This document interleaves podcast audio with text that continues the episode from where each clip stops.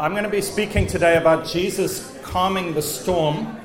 And because Phil is a sailor, I've asked him to just share with us a little testimony about his recent sailing trip. Good morning, all. Remember last week's weather? Do we all know what a squall is? Linda and I decided as it was August that we go to France on our small little catamaran. And I'll give you some idea of what it was like very quickly. You see a squall coming from a long way away. It normally means that things are going to get quite hairy on a sailing boat. You see the rain stretching down to the horizon, and gradually the land disappears in the blackness. When the squall hits, the rain changes from heavy to horizontal. You can't see because you're looking into the rain. It's between your glasses on the inside, and you even think it's on the inside of your eyeballs. you're steering away. The land disappears completely.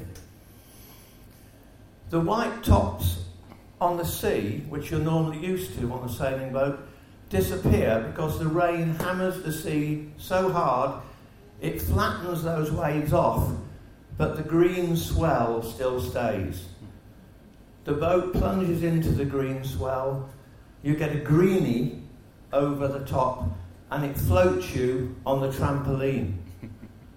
You hang on, wave after wave, the storm fades away, you see land slowly start to appear, and you thank God that nothing broke. And how did your wife handle it, Phil? She's an excellent crewman now. She can, she can stand up on the boat most of the time now, and she was steering in 14 knots coming home, well but done. not in a squall. well done, Linda. Thanks, Phil. So, if anyone wants to ride on Phil's boat, go and see him afterwards. Praise the Lord. We've been looking at Jesus' life. The series we're in at the moment is called Letting People See Jesus, and it's amazing. We almost into the last year of his life. This is the last story before we get into that last 12 month period before Jesus was crucified. He's been ministering and going around doing amazing things. And we finished looking at the parables last week. And we're now going to look at this story where Jesus calms the storm and I believe it's going to help us today. So, Lord Jesus, we just pray. I pray right now for my heart and my mind, Lord. I pray for calmness. I pray for stillness from the storms. Lord, those winds that would blow in, that come from the side and blow me off course, where I'm trying to think about you and suddenly I'm thinking about something else. Suddenly I'm thinking thoughts that make me cringe. I'm thinking, why do I think, why does that thought come into my mind? Lord, I pray right now for a calmness and a stillness in our hearts as we learn from you. In Jesus' name. Amen. Praise the Lord. Let's read together Mark chapter 4, verse 35. On the same day when evening had come, he said to them, Let us cross over to the other side. So Jesus has been standing in his boat telling parables to people for the whole day, and it says, he just carried on in the boat. He didn't get off and have a shower and something to eat. They just went straight over to the other side of the lake and they were going to go. There was a man who was full of demons, a legion of demons in him on the other side of the lake. Jesus, I believe, knew he had to go there to try and minister to this man. And he said to the disciples, We're going somewhere. He had a direction, a, a, a destination in mind. So, on the same day when evening had come, he said to them, Let us cross over to the other side. Now, when they had left the multitude, they took him along in the boat as he was, and other little boats were also with him. And a great windstorm arose, and the waves beat into the boat, so that it was already filling. But he was in the stern, asleep on a pillow. And they awoke him and said to him, Teacher, do you not care that we are perishing? Then he arose and rebuked the wind and said to the sea, Peace, be still. And the wind ceased, and there was a great calm. But he said to them, Why are you so fearful? How is it that you have no faith? And they feared exceedingly and said to one another, Who can this be that even the wind and the sea obey him? Amazing story. I wonder how you and I would have reacted if we were the disciples He puts us in a boat. He says we're going to the other side. The Bible says that he fell asleep in the stern, the back of the boat, right next to the rudder. So Jesus would have said, Guys, we're going to that place. They were fishermen. They knew this lake well. They would have sailed on it hundreds of times. And they knew what he was saying, where they were going. And then he gets the rudder in place. Maybe, I don't know, kept his hand on it, I don't know, or tied it in place. And then he fell asleep in the back of this boat.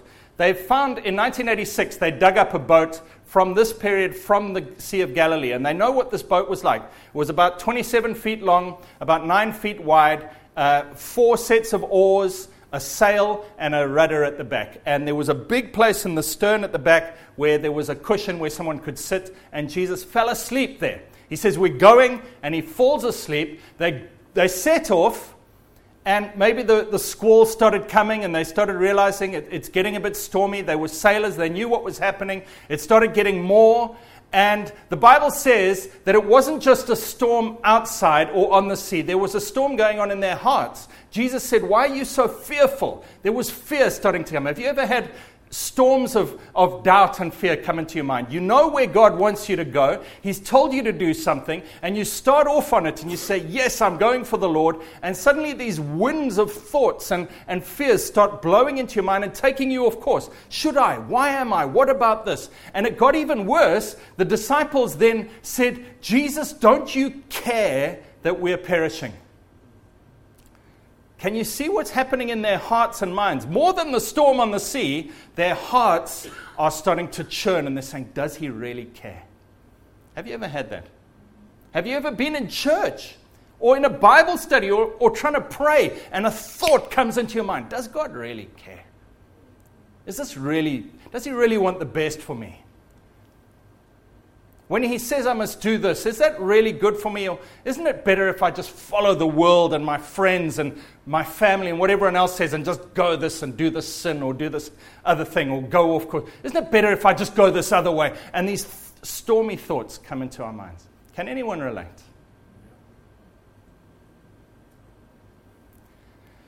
I read a book recently, and a man said in his conferences, he asks the question, and he never gets less than 30 3% people saying yes. He asked the question How many of you have been woken at night with an overwhelming fear or dread?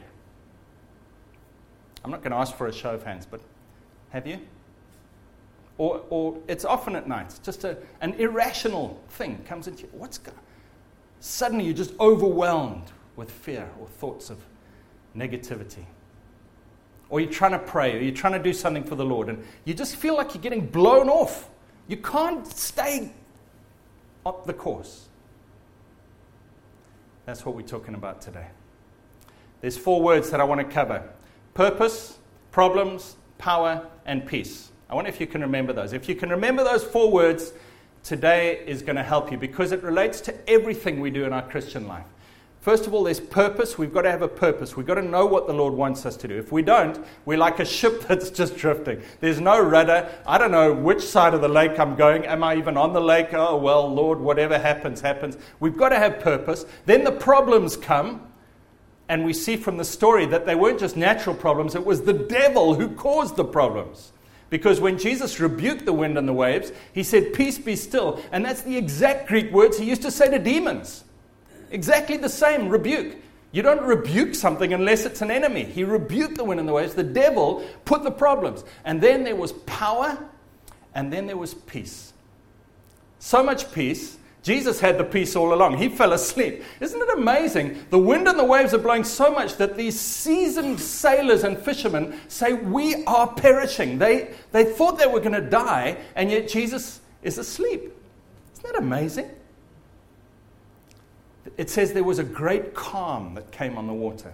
I want to say to you today, I want to promise you, my brother and sister in Christ, you can get to the place where you have a purpose, you know what God wants you to do. The problems come, you deal with them with the power of the Lord, and you have a great peace.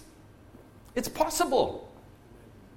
It's possible that your thoughts aren't continually in turmoil, that you aren't always worried and fearful, that you aren't being pulled off here and there, but you can have a great peace and you say, I know where I'm going, A brilliant illustration I heard recently was this guy said it's a bit like in the old westerns in, on TV or in the movies, where this guy he's standing on this long street in a, in a, in a town in a western, and there's all these t- buildings and saloons on the side of the street, and there's the other end of the street is the destination he wants to go on, go to. And he looks at it, he focuses where he wants to go, and he starts walking, and he says, Our Christian life is like that. God calls us to something, and we've got to walk down the street, but calling out of the windows of these buildings on either side of the street are demons. And they're saying, Hey, why don't you try this sin? Hey, God doesn't really love you. Hey, what about brother so so? Isn't he horrible? And we can get to the place where we just stop walking and we just so worried by all these voices that sometimes we just stop and we sit down in the middle of the street and we're completely ineffective as Christians. Or we can get to the place where we're so focused on the voices that we're no longer walking forward. We're just fighting all these voices that are kind of shouting at us from the windows. God wants us to get to the place where we can have peace and calm, and the voices come, but they don't stop us, they don't distract us, and we keep going where God wants us to go. I want that. Do you? It's possible, friends. Jesus said, first of all, purpose. He said, let us go to the other side. You've got to have purpose, friends. That's the first point in this. Purpose, problems, power, peace. You've got to know where God's wanting you to go. I wonder if you know. I wonder if you've had a word from the Lord where God says, This is what I want you to do. And it's got to be a word from the Lord, not a word from myself.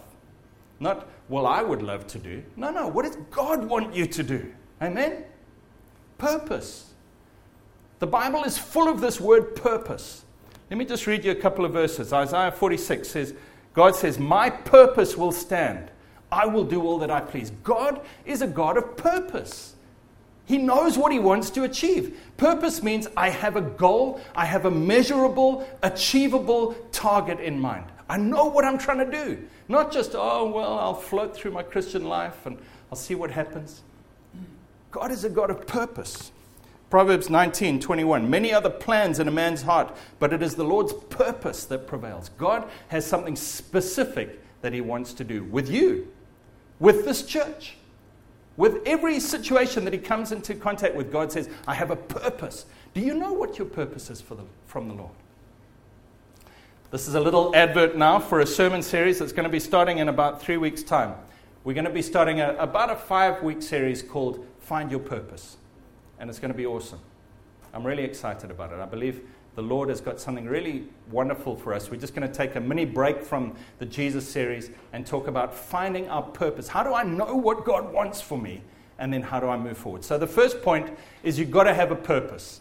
And you've got to come to that sermon series that's starting, I think it's the 21st of September. The second point is problems.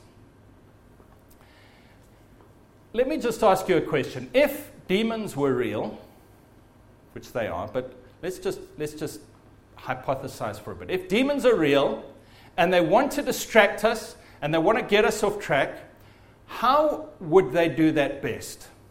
They don't have power to hurt us greatly because Jesus has defeated them on the cross. We as Christians are, are covered by the blood of Jesus, we're protected. But how are demons going to get us off track? I want to say to you that they've got several methods or several tactics that they use. And I'm going to just try and describe a little bit for you today. One of them is they'll say to you, Don't worry about demons. Demons don't even exist. Don't, for Christians, demons are not a problem. Don't worry about them. That's one thing. So when these winds and these thoughts and these passions and different ideas come and blow you, of course, you say, Oh, it's me. I'm so rubbish. I'm so useless. I'm such a rubbish Christian. I'm trying to pray, and this thought just takes my mind, and this thing, oh, I'm so useless. If you think demons aren't real and they don't exist, then that's the way that you'll, that you'll go. Another tactic, if you realize demons are real, their other tactic is to make themselves seem bigger and more fearful than they really are. They'll say, We are so strong and scary and powerful, and we'll just dominate and control your life and you'll be so miserable. And they make themselves seem bigger than they are. And then they come and they tempt. It's a bit like a dog at the door. And there's a dog scratching to get in. And somebody says to you, That dog will bite you. Don't let it in. And when it's scratching on the door, it's whining it's saying, Oh, let me in, let me in. And eventually you think, Oh, okay. And you open the door and the dog comes in and he bites you on the leg. That's what the devil does. When he's tempting, he comes in in a, in a tempting way. He tries to lure you. But once he's in, he bites you and then he accuses you. He says, You are so stupid for opening the door. That's how he works. Now, what's the answer? The answer is not to beat myself up for opening the door. The answer is to kick the dog out. That's what we've got to get as Christians. You know, the devil makes us think. He tempts you, tempts you, tempts you, tempts you. All sorts of little thoughts and nattering. And then when you give in, he says, You are such a useless Christian. And the answer is not to beat ourselves up, but to get the dog out. Rebuke the wind and the waves. Peace, be still. I want to just show you something that's I've found recently that I found so amazing. There's a Greek word called noema. N O E M A. And it only occurs six times in the Bible, and I'm going to read you all six of those occurrences. And it's translated mind or thoughts. And I'm wanting to show you how the devil attacks you. You know, many of us as Christians think, how's the devil going to attack me? Well, I don't know. He's going to send a ghost into my room. Is he going to cause disease? What's he, what's he going to do? He attacks our minds. And this word noema is so helpful. Listen to this. 2 Corinthians 11, verse 3. Paul is writing to a church. He says, I fear lest somehow, as the serpent deceived Eve by his craftiness, so your minds, noema, may be corrupted from the simplicity that is in Christ. He says, just as the serpent deceived Eve, he's talking to Christians, us. He says, I fear for you because just like the serpent deceived Eve, that the devil will, your minds may be corrupted from the simplicity that is in Christ. Your noema. That's the first time it appears. Your minds. So I'll come back to this in a minute, but just think about it. Just as Eve was deceived, he says we can be deceived exactly the same way. What's another place where, where this appears? 2 Corinthians 3:14 sorry, 4, 4 verse 4. The unbelievers, it says, their minds have been blinded by the God of this age, so they cannot believe and they cannot see the light of the gospel of the glory of Christ. It says their minds have been blinded, noema, by the enemy, by the God of this age, by the devil. Okay? Another place where this appears. It's talking about the Jews. It says their minds, noema, were blinded and they have a veil over their minds so they can't understand the New Testament. What's another place? In 2 Corinthians 2, verse 11, he says, Forgive the brother who sinned, lest Satan should take advantage of us, for we are not unaware of his schemes or devices or thoughts. And it's that word noema again. He says, If you don't forgive a brother in your church who sins, be careful because Satan can take advantage of us because that's his, one of his devices or his mind tricks. So, can you see how every time this word mind comes up, it's related to the devil? Very interesting. And then one more. Listen to this one. He says, The weapons of our warfare, that's us as Christians, are not fleshly, but they're mighty in God for pulling down strongholds, casting down arguments, and every high thing that exalts itself against the knowledge of God, we bring every thought, noema, into captivity to the obedience of Christ. And there's one more occurrence of that word, which I'll tell you about in a moment. It says that if we're anxious, we present everything to God, and He will guard our hearts and our noema with the peace of God. Great calm. Six times this word mind, scheme, thought, noema comes up, Every time it's talking about the devil, that's how the devil wants to get Christians. He's not going to come to you in this big, weird red devil suit with a tail and, and try and do something terrible to you. He'll get into your thoughts. And it says, Paul says, I fear just as Eve was deceived, your minds will be deceived by the devil. Please think with me for a second. How was Eve deceived? She's innocent, she's pure, she is in relationship with God, she's protected by God, and the devil comes up to her. What does he say? He says, Did God really say that you can't eat any of the fruit in the garden? so Eve is there and she says, Well, no, he didn't say that. He said, We can't eat that fruit because then we'll die. And the devil says, You won't surely die.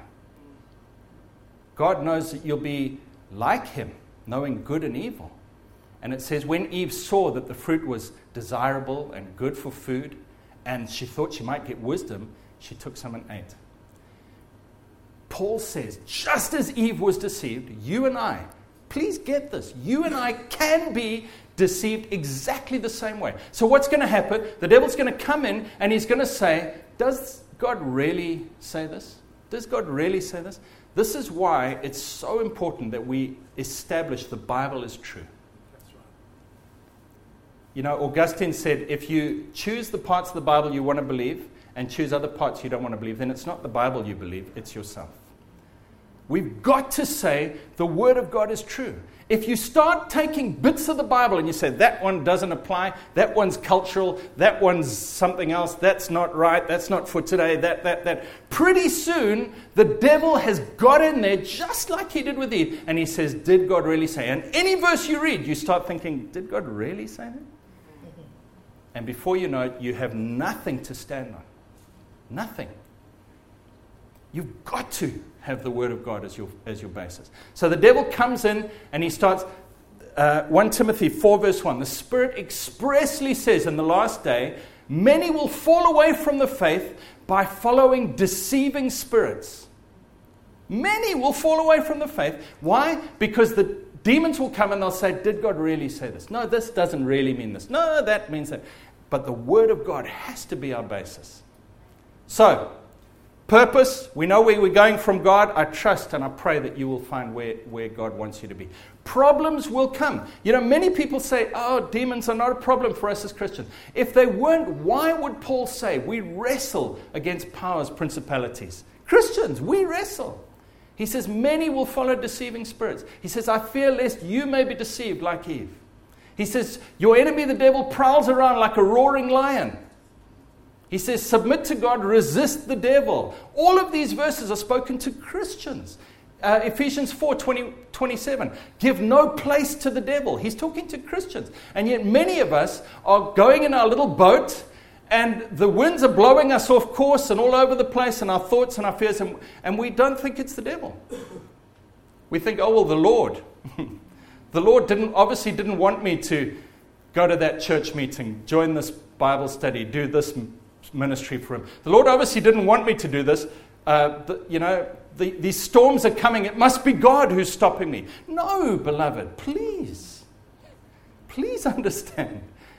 There's an enemy. He's not huge, he's not, you know, terrible, he's not insurmountable, but he exists. Amen? He's not insurmountable. I just want to give you a little preview now from the demons and deliverance course that we're going to do. You know, many people say that demons are fallen angels. Have you heard that?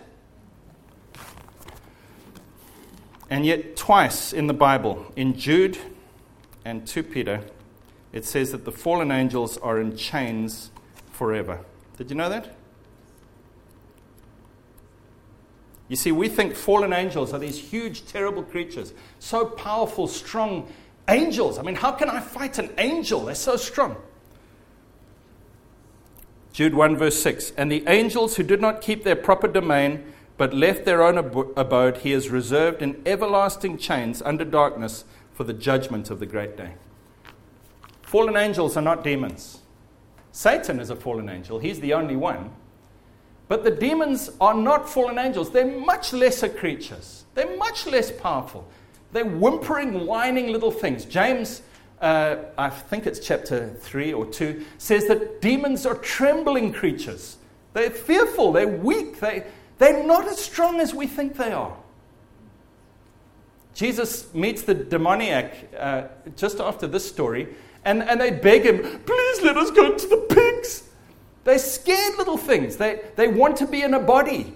Fallen angels don't need to be in a body, but demons do. They want to be in a, in a body. They'll even go into a pig rather than be outside of a body. They're, they're not that powerful. But if you think they don't exist, you'll never overcome them. Please, that's why we're doing this course on demons and deliverance. We can be free, every one of us. They will attack us, but we can be free. There really is victory. So, purpose, problems, power. I've just spoken about it. Jesus stands up. He says, Peace, be still. He rebukes the wind and the waves. And it says there was a great calm. Amazing. All of a sudden, a great calm. Friends, I want to tell you, I want to promise you today that if you will learn simple, simple truths from the Bible, you can have peace. You can have great peace in your life. You can get ready to pray, to read the Bible, to go to church, to do something for the Lord, and the thoughts can shout at you and say, No, Gregg's a terrible guy, or whatever it is. By the way, I've had several people who've told me that the devil said to them, Greg, ooh, bad guy, don't listen to him. If it's something about my dress sense or my sense of humor, then it's not a demon, it's probably the truth. But if, but if it's telling you that he's just a bad guy, don't trust him, I'm telling you what it is. I'm telling you. We wander along, we think, oh no, demons are other people, other things, you know, that's somewhere far away. People have got demons. The Bible says the devil will lie to your mind. It's just a fact. We think if it's in my head, it's my thought, don't we? we think if I thought it, then it must come from me. The Bible says just, just think about this for a second. Uh, 1 Chronicles 21, verse 1, it says, The devil rose up against Israel and incited David to take a census. How do you think the devil incited David to take a census? A thought popped into his head. Hmm, I should probably count the people. Acts chapter 5, Ananias and Sapphira. The devil got into Ananias' heart to lie to the Holy Spirit to say how much money he got for the selling of his field. How did that happen? Did the devil force him? No, a little thought. Oh, let me just tell him I got this much instead of this much. The devil incited or got into Judas Iscariot to betray Jesus. How did that happen? Oh, does, does Jesus really want the best for us? Let me just, let me betray. It's always just a little thought. And we think, if it's in my head, I thought it. No, no, we've got to get to the place, where, like uh, 2 Corinthians 10 says, where we take every thought captive. I can stand at the gate of my mind, and every thought that comes in, I can, there's me and there's my thoughts. They're two separate things, and I can look at the thought and I can say, is this true? And if it's not true, I take it captive to the obedience of Christ. I say, I will not think that. You can do this. But most of us Christians are in a boat and we don't really know where the rudder's going and we're just at the mercy of the winds. And whatever thought comes into our minds, whatever emotion comes in, I want to do this. I must do this. It's me. I want to. No, no. There's a shouting spirit telling you to. Take the thought captive. Get it. Say, is this true? And then move on. And when you do that, my brother or sister, you will have great peace. I'd like us to pray. Maybe we can play some music. Let's stand together. I'd like you to just pray with me. Let's just focus on the Lord Jesus. Say, Lord, we love you today. We love you, Lord. We worship you. Jesus, we want you in our boat. Lord, we know the storms are going to come, but if you're in the boat, we can do this, Lord.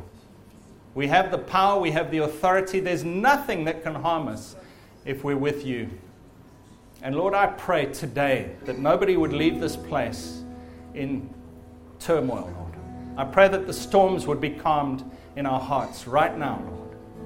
Friends, if you've got voices, if you've got thoughts in your mind that are pulling you one way or the other, that are accusing you, that are taking you off course, if you're overcome with panic, with fearful thoughts, Today's the day that we be free.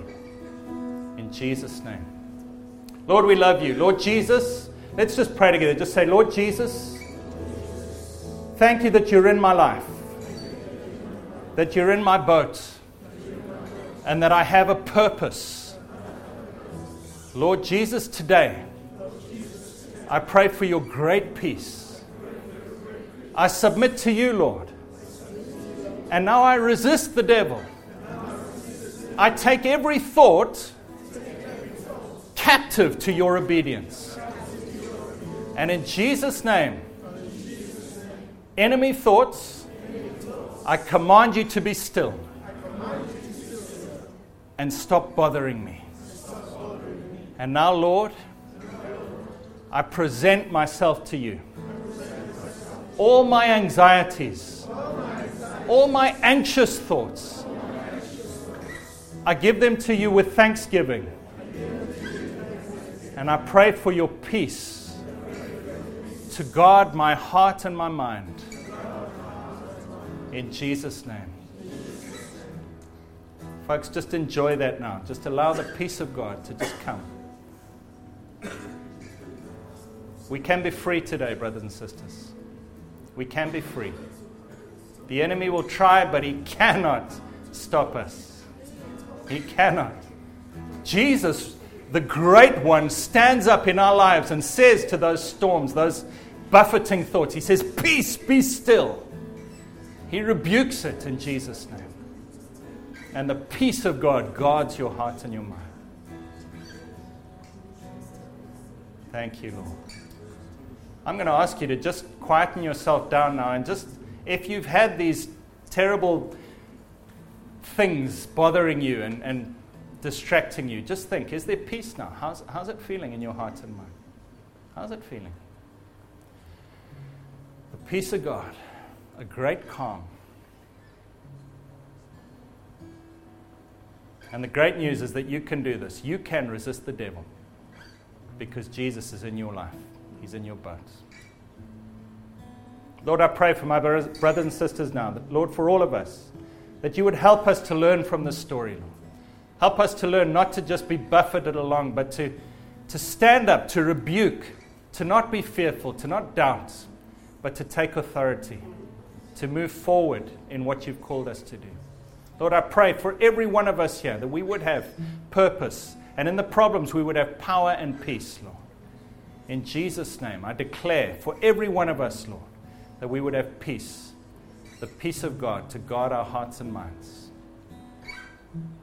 Thank you.